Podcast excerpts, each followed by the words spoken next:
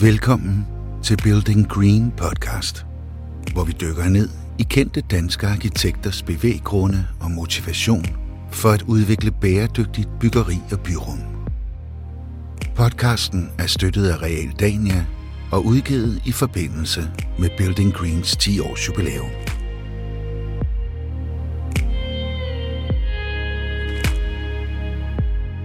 I denne episode gæster 84-årige byplanlægger og arkitektikon Jan Gehl studiet til en snak om byudvikling og bæredygtige byrum. Jeg plejer at sige, at så kom der faktisk 30 år med egoistisk byggeri, hvor man i stedet for at lave bebyggelser begyndte at lave lejligheder til hurtigt salg, hvor man solgte dem på, at det var en udsigtsbolig, og du kunne se Barsebæk i det fjerne, men man snakkede ikke om, hvordan det var at få børn der, eller hvordan det var at blive gammel, eller hvordan det var en onsdag i november, når det regnede. Nu har vi lavet byplanlægning 50 år, der gik ud på, at folk skulle sidde så meget som muligt det meste af dagen. At nu skal vi til at lave byplanlægning, hvor folk kommer ud og gå og cykle så meget som muligt, fordi vi er ved at dø af at sidde for meget.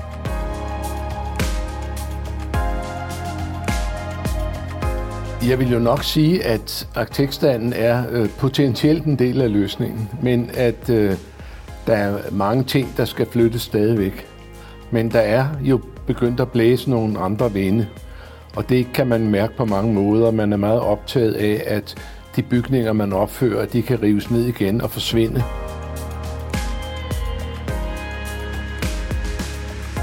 Jan har i hele sin karriere arbejdet med, hvordan arkitektur påvirker mennesker. Han har især haft fokus på analyse og forbedring af byrum, og han har spillet en væsentlig rolle for fredeliggørelsen af trafikerede byrum og omdannelse til gågademiljøer og cykelstier. Interviewer af Ane Kortsen. Velkommen til, Jan Gel. Jan, øh, du har været med i, øh, du har deltaget på det her Building Green konference flere gange, øh, og nu sidder vi her. Building Green har 10 års jubilæum. Vi lever i en coronatid, så derfor så sidder vi to og taler sammen og laver en podcast. Og Jan, du er jo et, øh, kæmpe ikon. Rejser rundt i hele verden og fortæller... Det er der lige sat en stopper for. Det er der nemlig sat en stopper for. Det kan du ikke. Nej. Du bliver nødt til at blive herhjemme. Øh, men Jan, du skrev jo Livet mellem husene, og jeg slog lige op. Altså, den kom i 1970. 71. 71. Den er 50 år gammel om et øjeblik. Det er jo helt utroligt, så forud for sin tid, den bog var. Den udkom tre år før jeg blev født. Og du stiftede øh, tegnestuen i 2000. Så det har også 20 års jubilæum. Ja, det er 60 år siden, jeg blev arkitekt i 1960. Du tog afgang i 1960? Ja. Hold op, der er mange jubilæer, Jan. Der er mange jubilæer, ja. Ja. Øhm, når du nu kigger sådan, hvis, jeg ved godt, det er svært, for det er mange år, men hvis du nu kigger på, hvor vi står i dag, med hensyn til dels dine tanker omkring øh, livet mellem husene og det gode liv, men også de her tanker, som jo pludselig på en eller anden måde har fået fart på her de seneste år, omkring bæredygtighed, klima, øh, klimaforandringer. Hvordan synes du, arkitektstanden står lige nu? Synes du, at vi er en del af løsningen, eller er vi en del af problemet? Jeg vil jo nok sige, at arkitektstanden er øh, potentielt en del af løsningen, men at øh, der er mange ting, der skal flyttes stadigvæk. Men der er jo begyndt at blæse nogle andre vinde, og det kan man mærke på mange måder. Man er meget optaget af, at de bygninger, man opfører, de kan rives ned igen og forsvinde. At man har altså en cradle-to-cradle-filosofi på noget af det. Og man er også meget mere optaget af, at, der, at det er bæredygtighed går ind i det, og man bruger passiv energi, og man isolerer ordentligt, og man har øh, Øh, solfanger og, og vindenergi, eller hvad hedder det, elektrisk energi. Der er jo en masse overvejelser om det, som går i stigende grad ind i byggeriet. Ikke hele vejen, ved Gud ikke, men øh, der er stadigvæk en stor samling af interessante byggerier, der kommer op, som viser helt klart øh, bedre takter. Også med hensyn til det, jeg har været specielt optaget af, det har været livet i byerne, og det der med, at vi laver jo byerne, for at vi kan mødes og udvikle vores kultur. Og modernisterne fik jo lavet nogle byer, og samtidig kom motoristerne ind også. Så lavede de nogle byer, hvor det var meget svært at mødes, hvor de gjorde alt for at jage folk ud af byerne. Og der har vi jo så arbejdet på forskellige planer, faktisk i 50 år, på at sige, at hov, de overså noget, at der er en kvalitet ved, at vi har fællesrum, at vi har mulighed for at mødes, at vi kan se de mennesker, vi er i samfund med, og at det må vi sørge for at holde fast i. Det er noget elgammelt, som hører homo sapiens til, som er et socialt individ, som trives vældig dårligt, hvis han ikke kan mødes med andre. Og det har vi jo set også her i coronatiden, at det er blevet kolossalt ensomt, og man har fået en stor hudlængsel, eller hvad man nu kalder det, mm øh, længsel efter at komme tættere på og komme ud igen. Og man ser de der øde byer og synes, at der, der er noget, der er helt forkert her. Det er sket noget med det der øh, livet i byerne, at det er blevet meget bedre taget hånd om, og det er virkelig, især siden 2000 kan vi se en meget tydelig medvind på den der strækning. Og øh, jeg har jo sagt til hver en tid, at jo mere folk går, og vi skal gå mere, og vi skal cykle mere, det siger Verdens Sundhedsorganisationen, og det siger min datter også, hun er, hun er læge. Hun fortæller meget om det her sædesyndrom, at nu har vi lavet byplanlægning i 50 år, der gik ud på, at folk skulle sidde så meget som muligt det meste af dagen.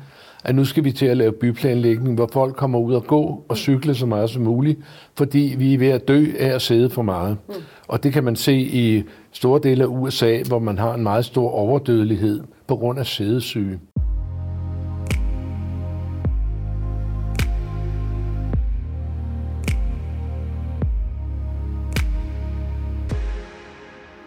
Da du skrev mellem husene for, øh, i 1970, og nu kom i 71, havde du øh, klimaet og hele den her bæredygtighedstanke, havde du den med i dine overvejelser? Overhovedet ikke. Nej. Fordi det var jo i øh, 60'erne, hvor alt fløj af, og der ingen grænser var for noget som helst. Men der var jo så bekymret for at se, at man jo mere man byggede, jo mere jagede man folk ud af det byggede miljø. Og jo længere blev der mellem mennesker, jo mere bredte ensomhed der, og, og fremmedgjorthed og så videre, så, således at, at jeg synes helt klart, at der var en svaghed ved den der modernisme med, at man ikke tog overhovedet hensyn til livet. Men når man læser mellem husene i dag, for den er jo stadig relevant, så kan man jo ikke lade være med at kigge på det, på dine tanker, også gennem sådan den her klimadagsorden. Og i virkeligheden er det, du jo også taler for, blandt andet det, at man skal cykle, eller man skal gå øh, i byen, og man skal sætte sig og opleve den, og alt det her, passer jo utrolig fint ind i de her tanker, der er i disse år omkring bæredygtighed og klima. Altså du har jo også talt meget for det her med at få bilerne væk og alt det her. Så på en eller anden utrolig måde, så er de tanker, du gjorde dig dengang, går de meget fint sammen med øh, hele den dagsorden, der er i dag synes jeg. Men det ved jeg ikke, om du er enig i. Helt enig. Jeg har jo også konverteret for at tale, for at tale udelukkende om, at livet, øh, mødet mellem mennesker var værdifuldt. Så vil jeg sige, siger jeg i dag, at mødet mellem mennesker og hele bylivet er jo også meget vigtigt for den grønne omstilling, fordi vi skal finde nye måder at færdes på. Vi skal lave byer, hvor der ikke er så stor brug for at blive mobile. Ja. Og der er det jo meget spændende, hvad de har i gang i Frankrig nu, hvor de taler om 15 minutters byen at alt, hvad du har brug for, bør være inden for 15 minutter, og det er på cykel eller til fods. Og øh, der er de så ved at udvikle nogle tanker om, at vi fremover skal lave 15 minutters byer. Og så kigger jeg lidt tilbage, at alle byerne i gamle dage, de var jo 15 minutters byer. Øh, Københavns indre by er en kvadratkilometer, det er 15, kilometer, 15 minutters by. Og alle de danske provinsbyer, det er 15 minutters byer. Og Øh, ideen er også at opdele også de store byer i 15 minutters byer og få mest muligt til at ske inden, inden for en kvadratkilometer, så du ikke behøver at transportere dig så meget.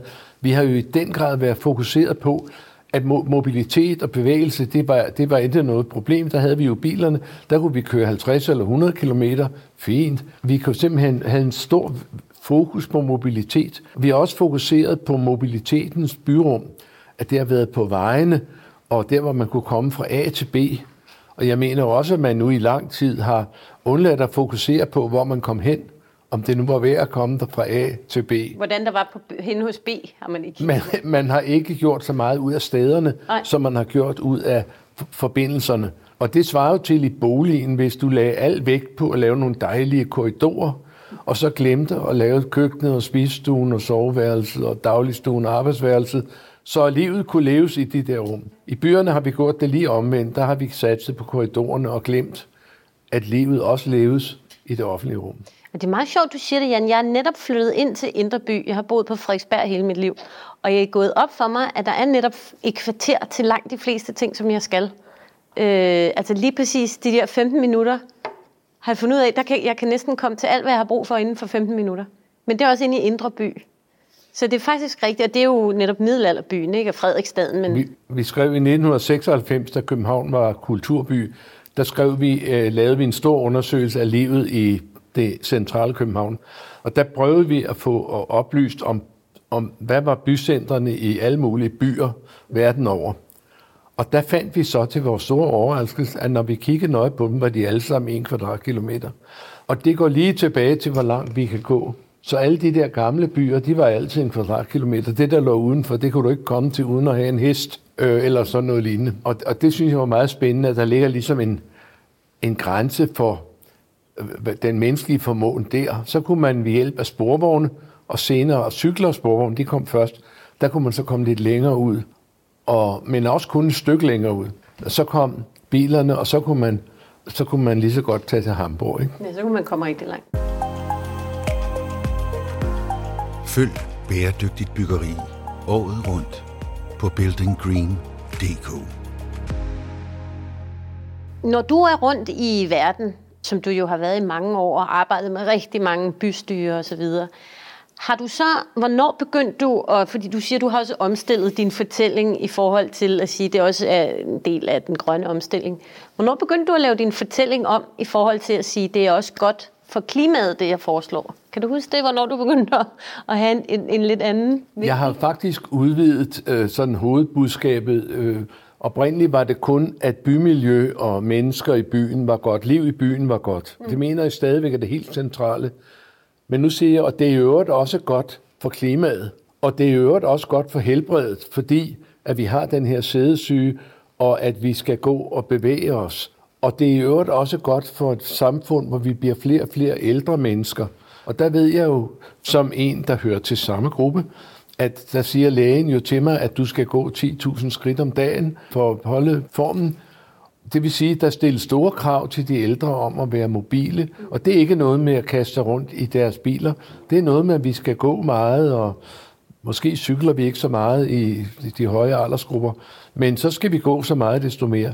Så derfor er jeg begyndt nu at sige også, at den skal være en god by at blive gammel i. Ja, det er Og godt. så kommer det interessante, at en god by at blive gammel i, det er jo også en god by at være barn i. Og så er alle dem i midten, de skal nok klare sig. Vi skal nok klare os. Ja, de skal nok klare. Men noget af det, jeg har været meget øh, øh, inspireret af, når jeg har hørt dig fortælle, Jan, det er det her med, at du har været utrolig god til at overbevise øh, politikere og bystyre i blandt andet. Ja, du har været utallige steder, men nu vi for eksempel tager New York. Du har været god til at få dem overbevist om, at de skulle omstille sig til øh, dine tanker omkring grønne pladser og det at cykle osv. Hvordan har du kunne være så overbevisende? Det er en, en lidt større historie. Mm. Øhm, og der, altså, den helt lange historie, det går ud på, at når jeg i hele taget kom ind på alt det her, var det fordi, jeg øh, lige efter min arkitekteksamen blev gift med en dygtig psykologstuderende, som senere er blevet psykolog, øh, selvfølgelig, og har arbejdet. Og vi har sådan set arbejdet og diskuteret grænselandet mellem de sociale videnskaber og de teknologiske, tekniske, planlægningsmæssige, arkitektoniske videnskaber. Øh, og dengang vi er startede der i 60, der var der overhovedet ingen forbindelse. Og der hørte vi jo det der med, hvorfor er I arkitekter ikke interesseret i mennesker? Og hvorfor lærer I ikke noget om mennesker på arkitektskolen? Øh, og sådan nogle udsagn havde vi, og i virkeligheden var det fuldstændig rigtigt. Øh, og vi sagde jo, at det æstetik er jo noget af det allervigtigste for menneskeheden. Og så sagde de andre, aha, det er jo kun en lille bitte snud, I har fat i der. Alt det andet har I jo ikke taget fat på. Men der er jo stor påvirkning af det fysiske til øh, livet, der foregår og livsvilkårene. Så der begyndte jeg jo som den der forskning. Og den skete ved arkitektskolen, og det har jeg nu bagefter fundet ud af, at det var så et af de første steder i verden, man tog fat på det emne systematisk, og der arbejdede vi jo så med det der emne, mens jeg var der i hvert fald i 40 år. Og øh, der har jeg senere også fundet ud af, og det vidste jeg egentlig også godt efterhånden, at København begyndte at skille meget stærkt til de undersøgelser, vi lavede af livet i København. Og efterhånden kom de løbende ned på arkitektskolen og sagde, hvad skal vi lave næste gang, eller hvordan gik det med det? Og der fik vi et vældig fint samarbejde med København. Så København begyndte at lægge sig i spidsen og for var, byer. Og var et laboratorium nærmest? Det var et laboratorium ja. øh, for, for vores studier, og vi hele tiden kunne referere. Og det havde sådan en afsmættende virkning på byens øh, udvikling, fordi at de interesserede sig jo for de der ting, og efterhånden vidste man lige så meget om livet i København, som man vidste om bilerne i København. Alle de andre byer, der vidste de kun om bilerne og trafikken. Og efterhånden blev der så ry ud i verden, at København var begyndt at blive en dejlig by at være i og bo i, og, og den, den havde nogle dejlige rum, og der, der var en god stemning i byen. Der var mange, der cyklede osv. Og, og i virkeligheden var det det, der sporede New Yorkerne i virkeligheden alle byerne, jeg har arbejdet i, det er alt sammen startet med, at de har læst lidt i bøgerne måske, eller hørt en forelæsning, og så kommer de strømmende til København for at se, hvordan det kunne se ud. Og så siger de, som dem fra New York, der var herovre, umiddelbart efter de havde lavet den der nye politik, at nu skulle de lave New York som det mest bæredygtige øh, metropol i verden. Så kom de strømmende 14 dage efter, stod de i København, og blev taget rundt, og da de rejste, så sagde de, we want a city like this one. When can you come? og så øh, kom vi til New York, og der, det må vi ikke sige højt, men, men øh, der er en, en sjov parallel mellem Amager Torv og Times Square, fordi at øh, da vi stod på Amager Torv, sagde de, det her ligner egentlig Times Square i formen.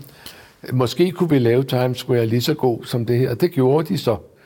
Øh, så der er sådan en sjov lille forbindelse der. Men det har hele vejen igennem været en enorm fordel at være i København, og at København har været en slags god dreng i klassen, der har været lidt foran de andre med at lave en række af de der øh, medmenneskelige ting og grønne ting, og gode byrum og øh, gode cykelstier og alt det der, der har de været lidt foran. Mm. Og det har været kolossalt opsigtsvækkende ude omkring, hvor de efterhånden jo har fået en grøn agenda og en agenda om, at de vil være World Most Livable City, eller uh, Livable and Green, og de, de har forskellige kombinationer af det. de har en masse smarte slogans. Ja, ja. Men Jan, har du været et sted, hvor, der ikke, hvor de hverken var til at hugge eller stikke i, eller hvor de, det ikke kunne lade sig gøre at lave den her grønne omstilling, eller man, de, ikke, de, kunne ikke, de kunne simpelthen ikke få til at fungere. Jamen, der er jo en meget sød historie, en meget sjov historie der. For øh, nogle af de første byer, hvor jeg rigtig har arbejdet, det har været i Australien, hvor de har været meget, meget lydhøre. De bor jo også lidt afsides, så de vil også gerne gøre noget spændende, og de har en befolkning, som er meget indstillet på, de har lavet mange grønne projekter i Australien og New Zealand. Og det var faktisk, har vi været konsulent for alle de australske og alle de newzealandske lidt større byer, undtagen Canberra, som er deres hovedstad, og det er jeg så glad for, fordi den er lavet helt umulig. Den er lavet sådan fra starten af som en hovedstad, for alt gaderne skulle være dobbeltbredt og sådan noget. Det er, ikke den er meget sådan stiv i det. Det er ikke til at have med at gøre. Nej. Men så de har ikke spurgt om noget, men de andre har, og de har ændret sig kolossalt. Og øh, så har vi arbejdet med London og så ud fra det kom vi så til at arbejde med New York. Og endelig med, med sidst jeg var med til, inden jeg begyndte at trække mig lidt tilbage, det var Moskva. Og øh, i Moskva var det tydeligt, at der sagde de, øh, det der, du laver med de der andre byer, det vi, vi, vi skal have humaniseret Moskva, det skal gå stærkt, hvornår kan I komme? Og så fik vi, kom vi derover, og der er det gået så utrolig stærkt. Seks år har de lavet en fantastisk omkalfatring af Moskva. Og der plejer jeg at sige, det er fordi, de har et meget effektivt demokrati. Øh, så når borgmesteren siger, at det gør vi, så det er ikke begyndelsen af en diskussion, det er en, en instruks. Så det er gået meget hurtigt, og jeg var lidt naiv, da vi startede i Moskva. De var så ivrige efter at have gjort noget. Og det var i 2011-12. Og så i 2018 fandt jeg ud af, hvad det var, der var, der gjorde det sådan hastværk.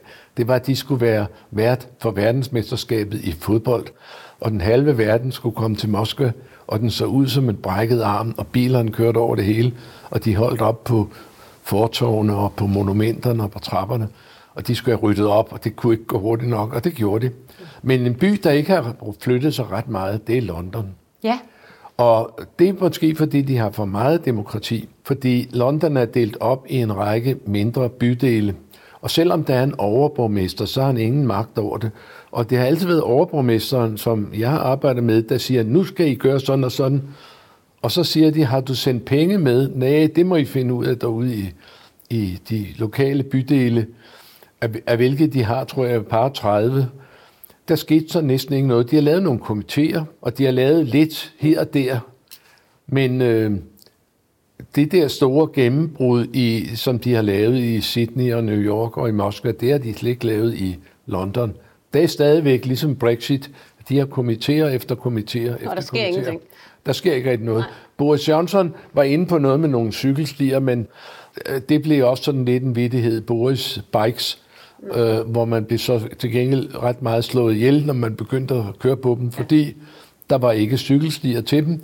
Der var kun cyklerne, og det er lidt for lidt. De har stillet sådan nogle bycykler op, man kunne lege, men der var ikke rigtig noget videre system, hvor de kunne køre sikkert rundt i byen, og så kørte de jo rundt, og så skete der ting og sager. Det var ikke så godt. Nej, det er ikke så rart at cykle i de der byer, der ikke er, er, er planlagt til det. det. Det kan være meget utrygt, ikke?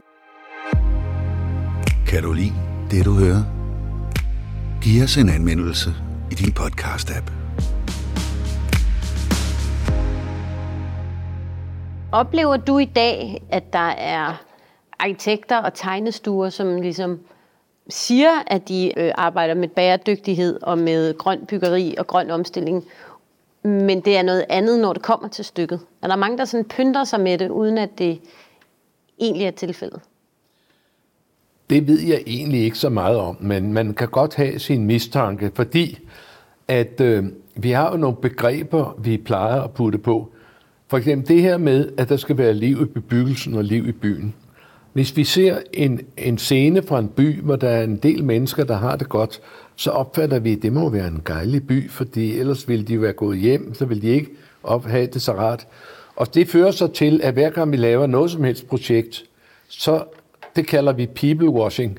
Mm. Så tager vi fra nettet et utal af mennesker og, og, og henter ned og putter ind på vores tegning, sådan at vi kan vise et projekt, der er fuldstændig brimler med Folk med folk, der er lykkelige. Nogen, Og der står på skateboard, og nogen, der ja, spiller nogen, der spiller badminton. trompet, ja. Er og øh, de gør det alt sammen. Og det er jo et tegn på, at det må jo være en god bebyggelse, siden de alle sammen er kommet ud, og siden de alle sammen er blevet derude og ikke løbet hjem skrigende.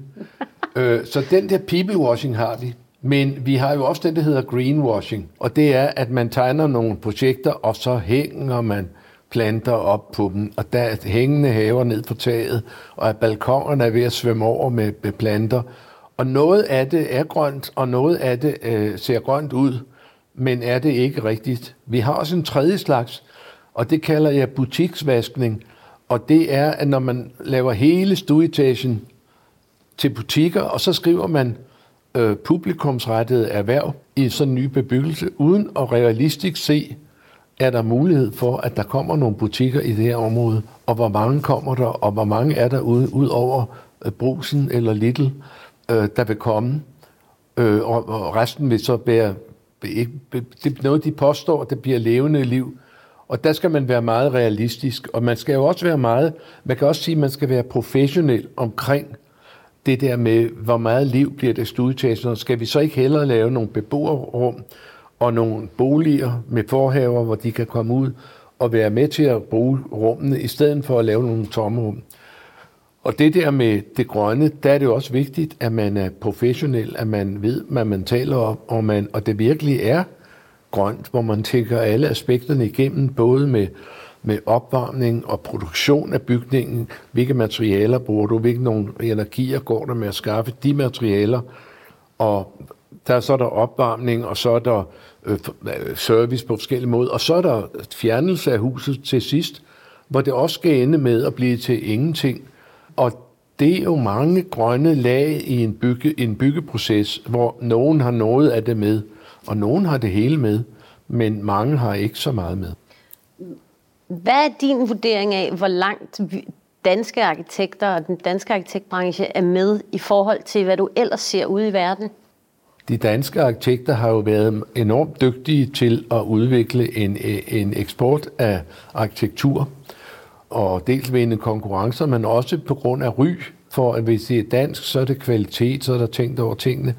Og mange af de ting, vi her taler om, at det er godt for bylivet og godt for sundheden og godt at blive gammel og være barn i osv., det er jo sådan set efterhånden kommet med i mange projekter, også dem, der bliver eksporteret.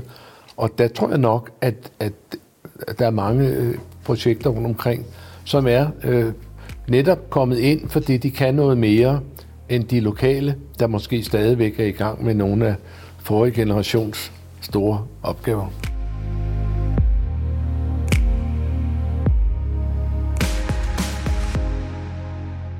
Jeg har et øh, citat fra dig her, Jan, hvor du siger, at bæredygtigt byggeri handler ikke kun om energisparende produkter og materialer, det handler i høj grad også om social bæredygtighed. Hvad mener du med det? Hvordan vil du definere social bæredygtighed? Ja, der vil jeg så sige, at øh, det, det er så det, vi snakkede om først med livet mellem husene. Og det er det der med, at øh, hvor jeg jo mener, at vi som arkitekter skal ikke begynde at lave nye byer for at imødekomme en eventuelt virusepidemi i fremtiden. Vi skal erkende, hvad det er, vi kan, og hvad det er, lægerne kan. Og når det er virus og bakterier, så er det lægerne, der har fundet løsningerne, men ikke arkitekterne. Men når det er sociale problematikker, når det er ensomhed, når det er øh, muligheder for fællesskab, når det er folk, der føler sig fremmedgjort osv., vi kan gøre en hel bunke på den sociale front og med hensyn til generelle livsvilkår. Og det mener jeg med den sociale bæredygtighed, at det ikke er nok, at du bare får et grønt hus, hvis du sidder der og er isoleret og ensom, og du ikke kan komme ud, og der ikke sker noget nogen steder, og du ikke er 15 minutter væk fra interessante ting, så kan du sidde ude på landet i et forfærdeligt grønt hus og, og dø af ensomhed, eller hvad du nu dør af.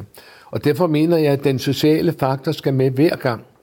Vi taler også om nu, at hurra, hurra, nu har man så på grund af corona, så har man fået udviklet, at nu kan vi alle sammen arbejde hjemme. Det er jo ikke alle sammen for alle dem, der arbejder i vigtige fag som sundhedsvæsenet og trafikvæsenet og renovationsvæsenet osv. De skal jo, kan jo ikke arbejde hjemme, de skal på arbejde. Men nu kan vi alle sammen arbejde hjemme, og så behøver vi ikke at køre frem og tilbage til arbejdspladsen, og så bliver der lykke fra nu af og fremad. Og der mener jeg, at man fuldstændig overser den sociale faktor endnu en gang, som man gjorde med modernismen, at vi har brug for at mødes med vores arbejdskammerater. Virksomheden fungerer mange gange som vores nye familie, hvor vi måske har meget mere omgang med vores arbejdskammerater end med vores familie. Mange familier, husstande er mægtig små i dag, og det er ofte i, på arbejdspladsen, at du viser billeder frem af kæresten og barnebarnet, og din fødselsdag bliver fejret. Så der sker nogle meget vigtige sociale ting i forbindelse med samværet med arbejdskammeraterne.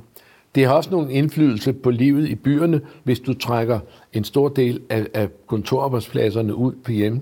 Og så tænker jeg slet ikke på, hvad der sker i familierne, hvor, hvor de sidder begge to derhjemme og arbejder, og det går meget godt i tre måneder, men så begynder man at sige, kan du ikke være lidt mere stille? Og, altså, der er jo en masse konfliktmuligheder i det, plus at du kan begynde at blive ganske almindelig, lidt små ensom, hvor du øh, på din arbejdsplads er nogle andre muligheder.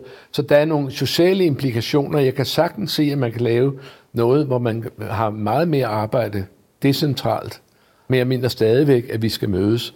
Og jeg mener også, at øh, det er vigtigt for livet i byerne, at vi har arbejdsmuligheder i byerne, og folk deltager i dem.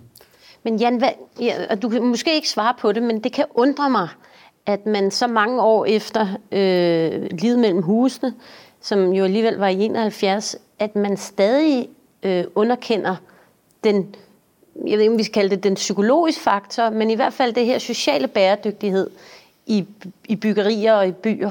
Altså fordi selvom København selvfølgelig har udviklet sig enormt og er en dejlig by, så er ensomheden jo stigende blandt især de unge, men også blandt mange af de her, der er flere og flere mennesker, der bor alene osv. Havde du egentlig ikke regnet med, nu vi sidder i 2020, havde du ikke regnet med, at vi levede og boede fuldstændig anderledes end dengang i 70'erne, at det ikke længere var små kuber til hver enkelt familie, men at vi boede meget mere fælles? Der var jo i 70'erne en meget stor bevægelse i retning af større fællesskaber, og der blev lavet mange kollektiver og bofællesskaber i den periode, og det æbbede så lidt ud. Jeg plejer at sige, at så kom der faktisk 30 år med egoistisk byggeri, hvor man i stedet for at lave bebyggelser begyndte at lave lejligheder til hurtigt salg, hvor man solgte dem på, at det var en udsigtsbolig, og du kunne se Barsebæk i det fjerne, men man snakkede ikke om, hvordan det var at få børn der, eller hvordan det var at blive gammel, eller hvordan det var øh, en, en onsdag i november, når det regnede. Nej, men det er jo stadig sådan, man gør. Ja, men, og der sker så det, at det, man begynder at sælge boligerne en af gangen, og i stedet for det boligselskaber, der har et formål at være en god bebyggelse for livet igennem, så begynder man at lave enkeltboliger, der bare skal sælges hurtigst muligt. Og så skal de have fliser på væggen, og de skal have samtalekøkken og stort badeværelse, hvor du kan spejle dig i et ekstra stort spejl. Øh, fordi det er meget... Øh, jeg er, vi er stærke nok økonomisk til... Der er slet ingen grund til, at jeg skal afhænge af nogen som helst. Jeg kan købe en af hver. Øh, den mentalitet har været øh, gældende i lang tid.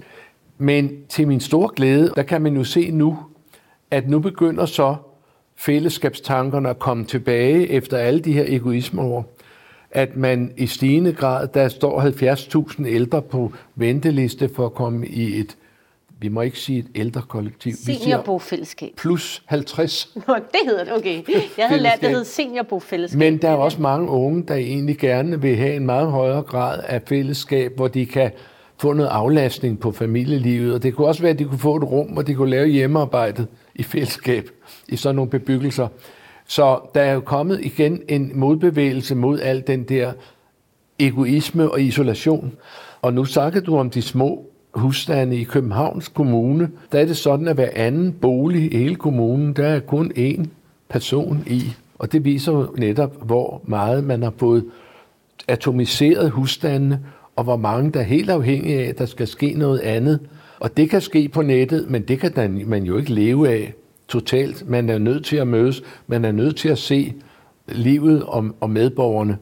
Øhm, til gengæld har vi mere fritid, så vi har tid til både nettet og livet. Og livet. Ja. Læs mere om bæredygtigt byggeri på buildinggreen.dk. Altså en af mine, øh, en arbejdskollega faktisk, en yngre mand, og hans kone og deres, og deres lille barn, de købte netop en lejlighed i Carlsbergbyen med stor altan, hvor Webergrillen kunne stå ude. Og alle lejlighederne havde stor altan, og alle havde en grill stående. Øh, men de havde ikke nogen gård. Altså, de havde ikke noget gårdrum. Ja. Og de flyttede efter ret kort tid, fordi de havde slet ikke den her fornemmelse af, at der var andre mennesker. Øh, altså, de kunne se dem, de andre på altanerne, men de kunne ikke tale sammen. Og det er jo sådan noget relativt nyt byggeri. Så selvom at der måske er ved at ske et skifte i forhold til øh, at vi har lyst til lidt fællesskab med andre mennesker, så synes jeg, det virker som om, at øh, byggebranchen og arkitektbranchen halter bagefter de tanker, at det, der kommer til at gå lang tid før, at det også begynder at, at vi begynder at se nogle rigtig innovative byggerier. Ja.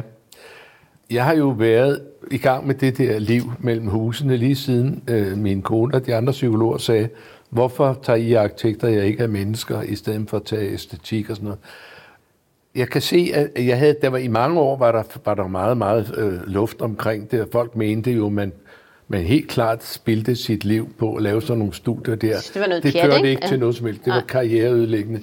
Øhm, men efter år 2000 kan vi så begynde at se, og det er især borgere, almindelige mennesker, og det er politikere, og de lytter også til de almindelige mennesker. De kunne sagtens se, at der var noget, der manglede, og der var noget, der kunne være bedre, og måske var der for mange biler i den her by, og måske var det for bilorienteret, og måske var det blevet for øget i nye bebyggelser.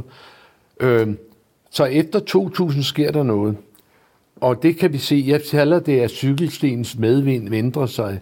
Det bliver medvind på cykelstien, og pludselig kan vi også se, Vores firma bliver oprettet i 2000, der er der så mange, der kommer og spørger, hvad skal vi gøre, at jeg ikke kan klare det selv. Vi må være et større flok, nu er der 80, og øh, som rådgiver omkring det her. For det begynder at blive et issue i både Danmark og rundt omkring. Og øh, så der sker sådan en udvikling, men jeg mener stadigvæk, at der er en, en stor mangelvare inden for arkitektfaget, og nu bliver jeg sådan lidt mere øh, personlig næsten øh, mod de danske arkitekter. Jeg plejer jo at sige, at den bedste byggeri i Danmark, det bedste boligbyggeri i Danmark, det ligger lige over i Sverige. Du skal lige over broen, og så til venstre, så ligger den der. Og den er kun 20 år gammel. Den hedder Bo 01 og er en bebyggelse, som er bygget på den gammeldags måde, at først har de lidt set, hvad rum har vi brug for her? Øh, hvilket liv kan der udfolde sig her? Og så lægger vi husene hen og sørger for, at vi får det liv i bebyggelsen, som vi gerne vil have. Og så får de gået noget, og så får de cyklet noget, så bliver det tryggere, så den bliver sund og tryg og bæredygtig og levende. Og når man ser på det, så mener jeg, at de, i Danmark er vi faktisk meget dygtigere til at lave arkitektur end i Sverige. Man kan se, så snart, så må vi ikke sige højt, men snart man kommer over broen, så begynder det at blive mere klodsede huse og ekstra lidt længere mellem de smukke huse. Men i Danmark kan vi se, at der er masser af dygtig arkitektur.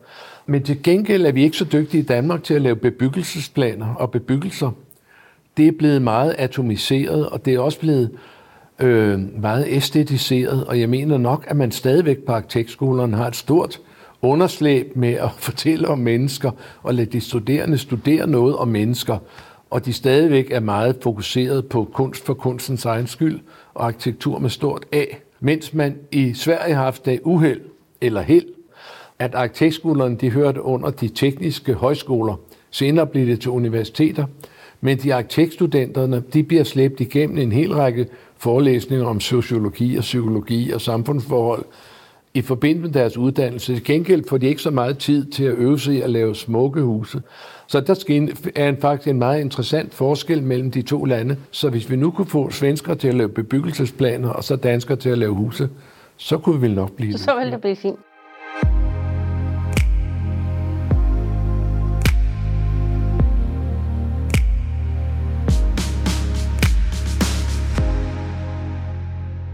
Den øh, seneste afgangsudstilling øh, fra Arkitektskolen, Arkitekt- og Designskolen, der er blevet slået sammen, der skulle alle eleverne forholde sig til FN's verdensmål, og ligesom inddrage nogle af verdensmålene i deres øh, afgange. Tror du, det er vejen frem til at gøre dem mere bevidste om blandt andet sociale forhold?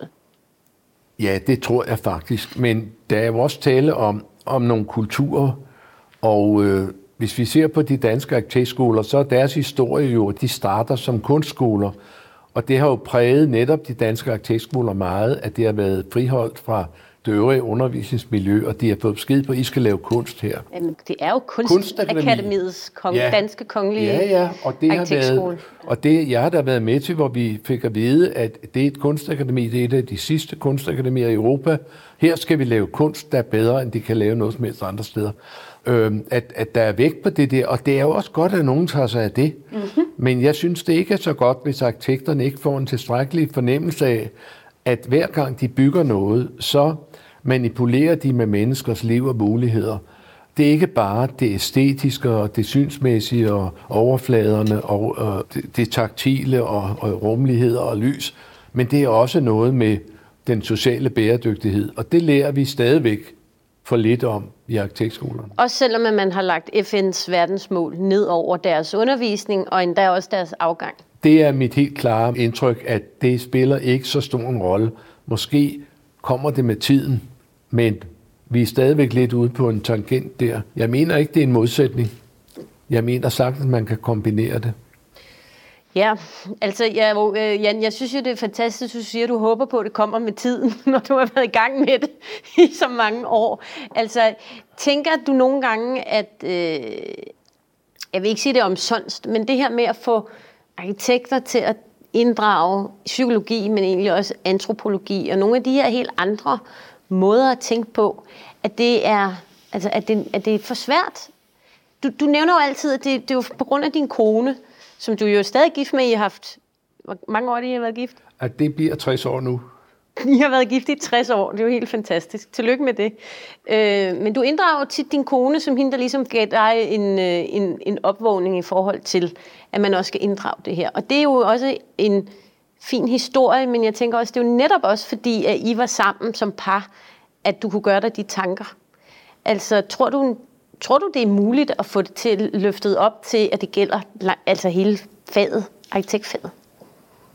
Du vil have mærket i vores samtale, at jeg er grundlæggende optimistisk. Ja, det er du. Det må jeg sige. Og at jeg har jo set nu igennem de 60 år, jeg har arbejdet, hvor de 55 har været omkring det her emne med at gøre menneskene i byggeriet og i arkitekturen synlige, og få påpeget, hvordan vi med arkitektur og byggeri påvirker menneskelivet og dets muligheder. Og øh, der har jeg jo gået igennem meget modgang i tidens løb, og der var mange, der ikke tænkte, at det var fuldkommen en vildand, jeg var på der. Men jeg har jo set, hvordan det gradvist er blevet mere og mere om, så jeg har set masser af verdens store byer lave sig selv om for at blive mere øh, orienteret mod menneskets liv, menneskelivene og øh, i konkret fodgængere og byliv og cyklisme. Og jeg har jo set, hvordan mine bøger nu er udbredt i 40 sprog verden over, og at jeg her i coronatiden, der bliver jeg næsten hver dag opfordret tre gange om dagen fra en eller anden arkitektskole i Indonesien, eller i, på Cuba, eller i Sydamerika, om ikke jeg vil holde en lille forelæsning for dem, for de sidder ude, de må ikke gå på skole, de sidder helt ensomme hver for sig, og de trænger til inspiration. Men de ved, om det der arbejde, og de er interesseret i det der arbejde.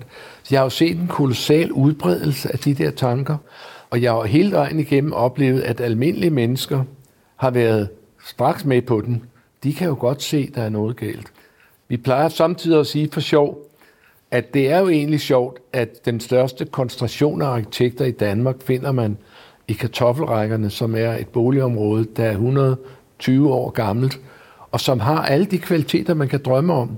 Det ved arkitekterne jo godt, at det vil de gerne bo. Ja. Og øh, at jeg mener jo også, at man kan lave de samme aktiv- øh, kvaliteter i helt nye, sprit nye boligområder. Og at vi kan lære af meget af de gamle byggerier omkring nogle elementære, almenmenneskelige kvaliteter, som vi kalder samtidig byen i øjenhøjde, det du rører ved, det du kan se, der hvor du færdes, det er det, det gælder om i planlægning og i arkitektur. Og det gælder om, at selvom det er en trist onsdag aften i november, så er der også rart at være. Så er det også rart at være, ja. Det vil jeg gå hjem og teste, om jeg synes, der er det hjemme hos mig, Jan.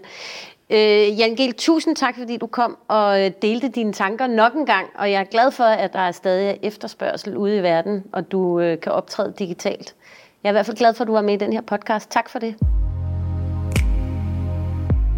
Tak fordi du lyttede til Building Green podcast, som er produceret i anledning af Building Greens 10 års jubilæum. Husk, at du kan følge bæredygtigt byggeri året rundt på buildinggreen.dk.